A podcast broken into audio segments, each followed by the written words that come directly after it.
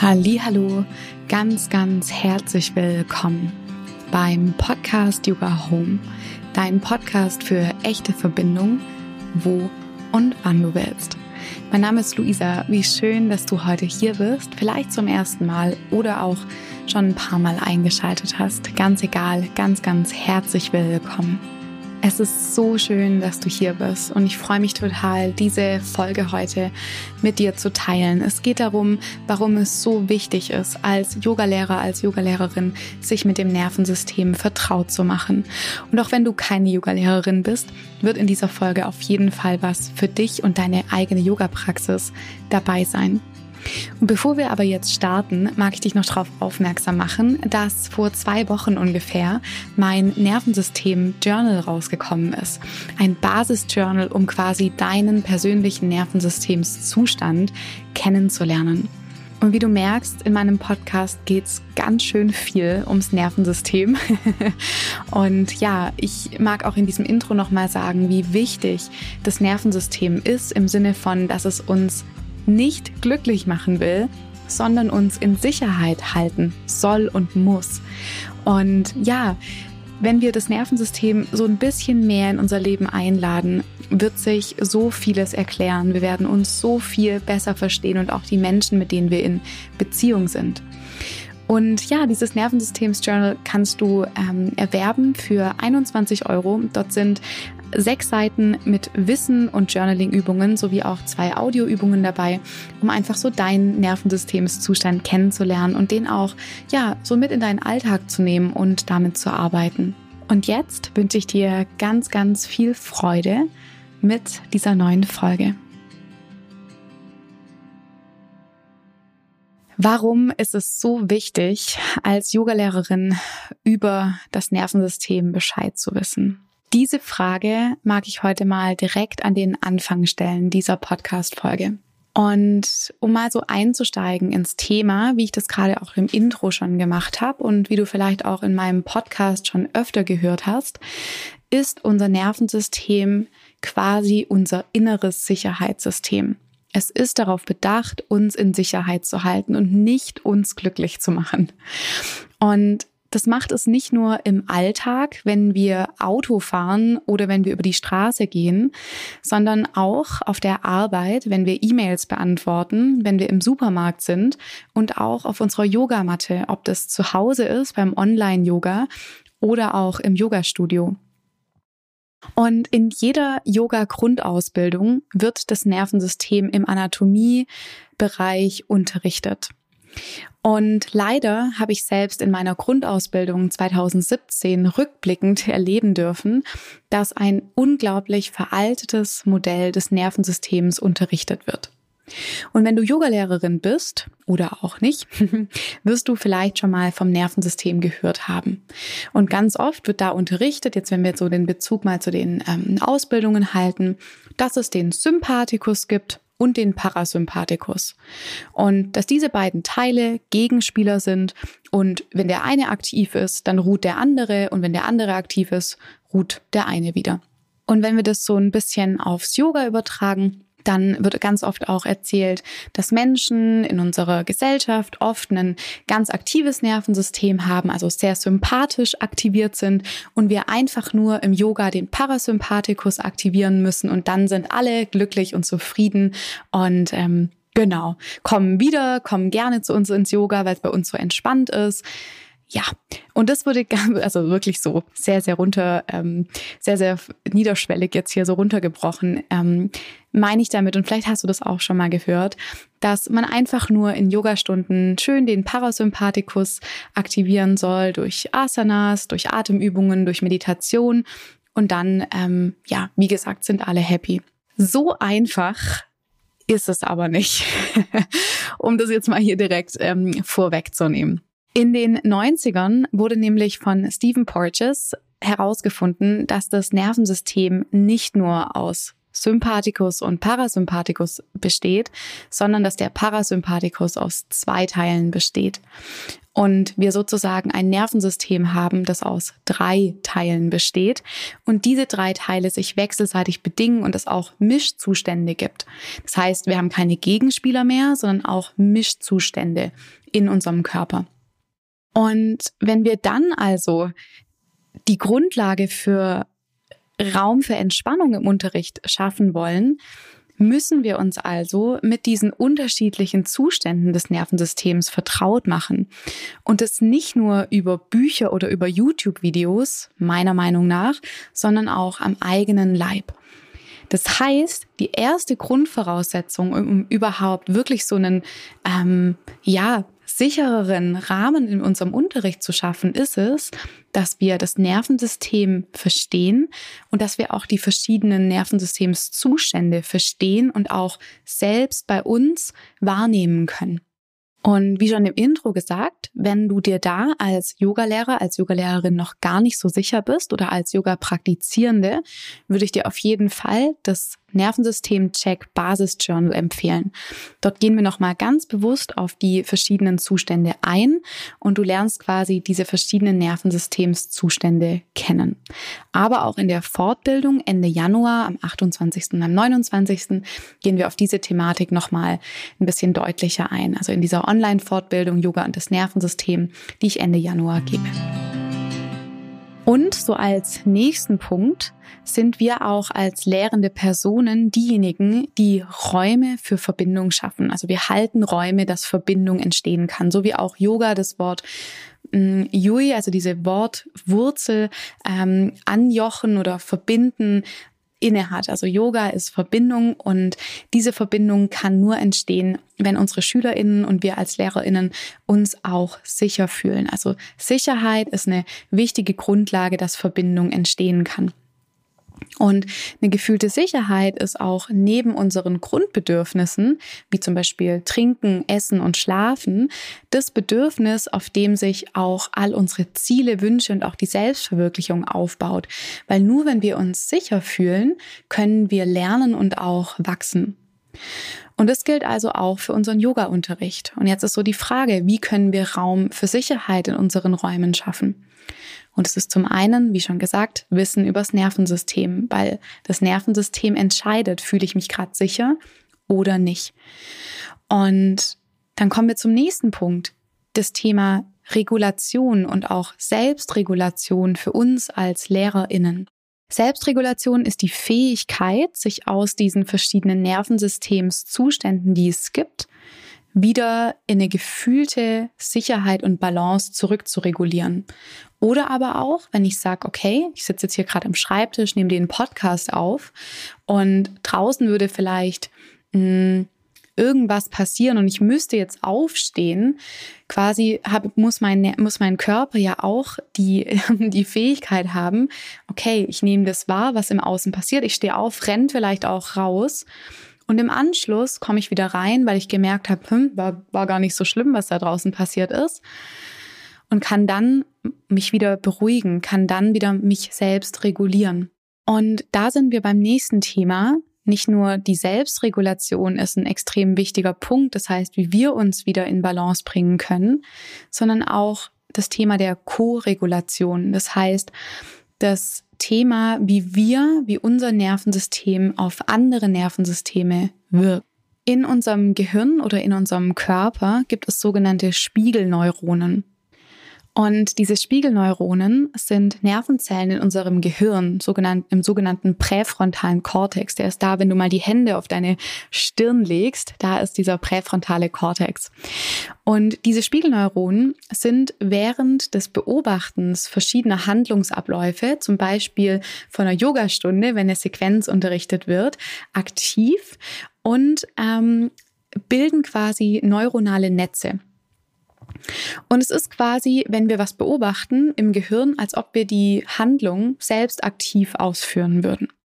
Und diese Spiegelneuronen spiegeln nicht nur das, was quasi im Außen passiert, ich hebe den Arm, ich senke ihn wieder, sondern die spiegeln auch Empfindungen und Gefühle.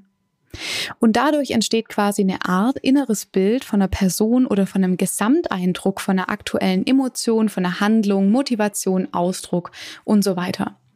Und für unsere Yogastunden als lehrende Person ist es insofern relevant, weil wir ein gemeinsames Feld mit uns, mit den Personen im Raum oder auch im Online-Raum kreieren. Und wir können auch an unseren eigenen Empfindungen wahrnehmen und ablesen, was im Yogaraum passiert. Aber nicht nur wir tun das, sondern auch die Spiegelneuronen der Schülerinnen, die wir in unseren Räumen haben. Die nehmen auch unsere Empfindungen, unsere Zustände und unser Stresslevel wahr, bewusst oder auch unbewusst. Und deshalb ist es so essentiell, sich auch selbst als Yogalehrerin, als Yogalehrer gut regulieren zu können, um einen Rahmen zu schaffen, in dem Balance und auch Co-Regulation entstehen kann. Das bedeutet also, dass auch dein eigenes Nervensystem einen großen und auch einen entscheidenden Einfluss auf deinen Unterricht hat. Und eigentlich ist der Gedanke auch total schön, wenn wir die Kraft unseres eigenen regulierten Nervensystems nutzen, dass das die, dass das die Spiegelneuronen unserer SchülerInnen auch aufnehmen können und dadurch auch schon zu positiver Veränderung führen können. Und auch darauf gehen wir in der Fortbildung Yoga und das Nervensystem noch ein bisschen näher ein. Den nächsten Punkt, den ich noch ansprechen möchte, ist, dass ja auch ganz oft Menschen zu uns in den Unterricht kommen, die eher auch vielleicht eine Linderung von ihren Symptomen oder auch von ihrem Leid, das sie erlebt haben, suchen. Und ich finde den Gedanken total schön und auch irgendwie heilsam, wenn wir Menschen uns so von Mensch zu Mensch begegnen, begleiten und auch unterstützen. Und wenn wir als Yogalehrende Personen Nervensystem informiert sind, das heißt über das Nervensystem und auch die über verschiedenen Reaktionen des Nervensystems Bescheid wissen, können wir unsere Schülerinnen viel, viel gezielter und effektiver begleiten. Nur mal ein Beispiel. Wir haben eine Person, die einen recht erschöpften Zustand hat. Und diese Person ist eher so in sich zusammengesagt, ist sehr, sehr müde, wahnsinnig erschöpft. Und wir sagen dieser Person, meditiere einfach. Meditation ist genau das, was vielleicht hilfreich sein kann, um ja, dass du wieder mehr Lebensfreude hast, mehr ähm, ja, deinen Stress reduzierst, du wirkst so gestresst. Ja, und wenn wir einer eine Person die eher einen ähm, sehr müden, einen sehr erschöpften Zustand inne hat, sagen, sie soll einfach in Stille sitzen, dann kann das zur Verschlimmerung auch führen von diesen Symptomen, die diese Person hat. Genauso auch ein Mensch, der unglaublich aktiviert ist. Ein Mensch, der super angespannt ist, ähm, die Augen gar nicht stillhalten kann, es für die Person auch gar nicht möglich ist, irgendwie ruhig zu sitzen und wir dieser Person zum Beispiel auch den Tipp geben, hey, sitz einfach damit.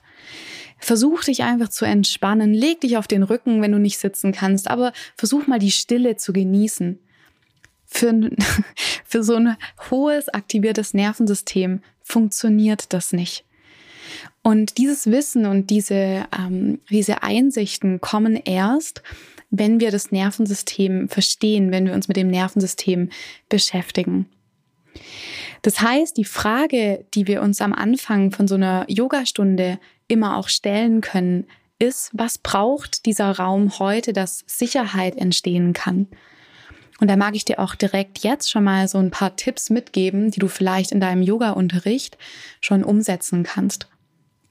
Das ist zum einen die Wahlfreiheit, dass du den Menschen in deinen, in deinen Räumen, egal ob online oder auch jetzt im Studio, die Möglichkeit gibst, dass die selber wählen können, was für sie das Richtige ist sich rauszunehmen, als lehrende Person zu wissen oder zu denken zu wissen, was für die Menschen in dem Raum, in dem wir sind, in unserem Unterricht das Beste ist, ist meiner Meinung nach völlig falsch.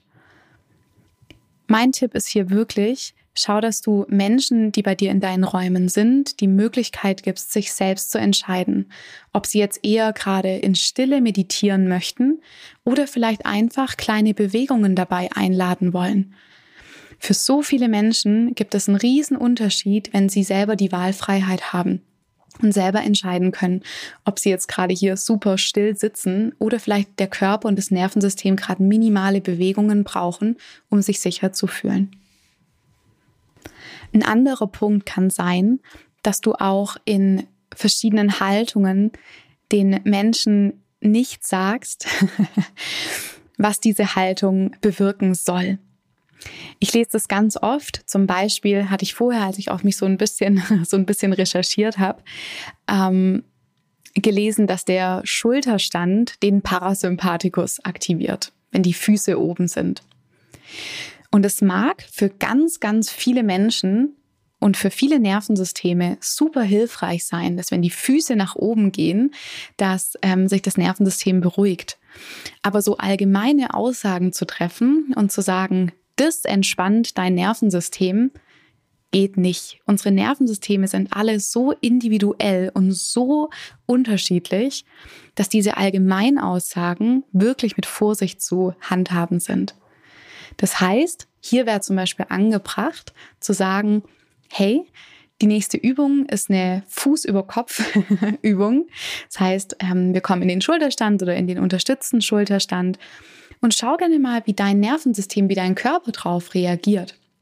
Und wenn du das Gefühl hast, es tut dir gerade nicht gut, dann kannst du gerne jederzeit die Füße früher runternehmen. Und allein, dass die Person weiß, dass sie sich hier nicht entspannt fühlen muss, weil die Übung vielleicht einfach auch anders wirkt, kann das jemandem Sicherheit geben und allein das schon zur Entspannung führen. Ja, und wenn ich noch so ein bisschen weiter überlege, mag ich dir noch eine letzte Sache mitgeben. Nicht jede Übung, nicht jede Meditationsübung, nicht jede Atemübung, nicht jede Asana ist für jeden Menschen gleich hilfreich. Daher macht es Sinn, sich mit dem ventralen Vagus, also mit dem Vagusnerv, so ein Stück weit mehr zu beschäftigen. Übungen auch in den Unterricht zu integrieren, die immer wieder auf das Erleben von gefühlter Sicherheit so ein bisschen abzielen. Das kann über das Spüren der Füße am Boden sein, das kann über Selbstberührung passieren, vielleicht den Körper einfach abzuklopfen, abzutasten und auch da zu wissen, nicht jede ähm, Übung, die den ventralen Vagus, diesen, dieses innere Wohlbefinden, diesen inneren Sicherheitsaspekt aktivieren soll, laut Theorie, funktioniert. Deswegen auch hier das, was ich vorher gesagt habe, gibt Menschen Wahlmöglichkeiten und auch die Möglichkeit, dass sie wissen, dass es auch anders sein kann für das Nervensystem, dass sie sich nicht falsch fühlen in deinem Unterricht. Und wenn du zu diesem ganzen Thema Yoga und das Nervensystem jetzt mehr wissen möchtest, dein, dein Wissensstand da einfach so auf, ja, updaten magst und einfach dein, dein Yoga-Unterricht auch auf eine Art neues Level bringen möchtest, auch deine eigene Praxis auf ein neues Level bringen magst, dann lade ich dich ganz, ganz herzlich ein zu der zweiten Runde der Yoga und das Nervensystem Fortbildung Ende Januar.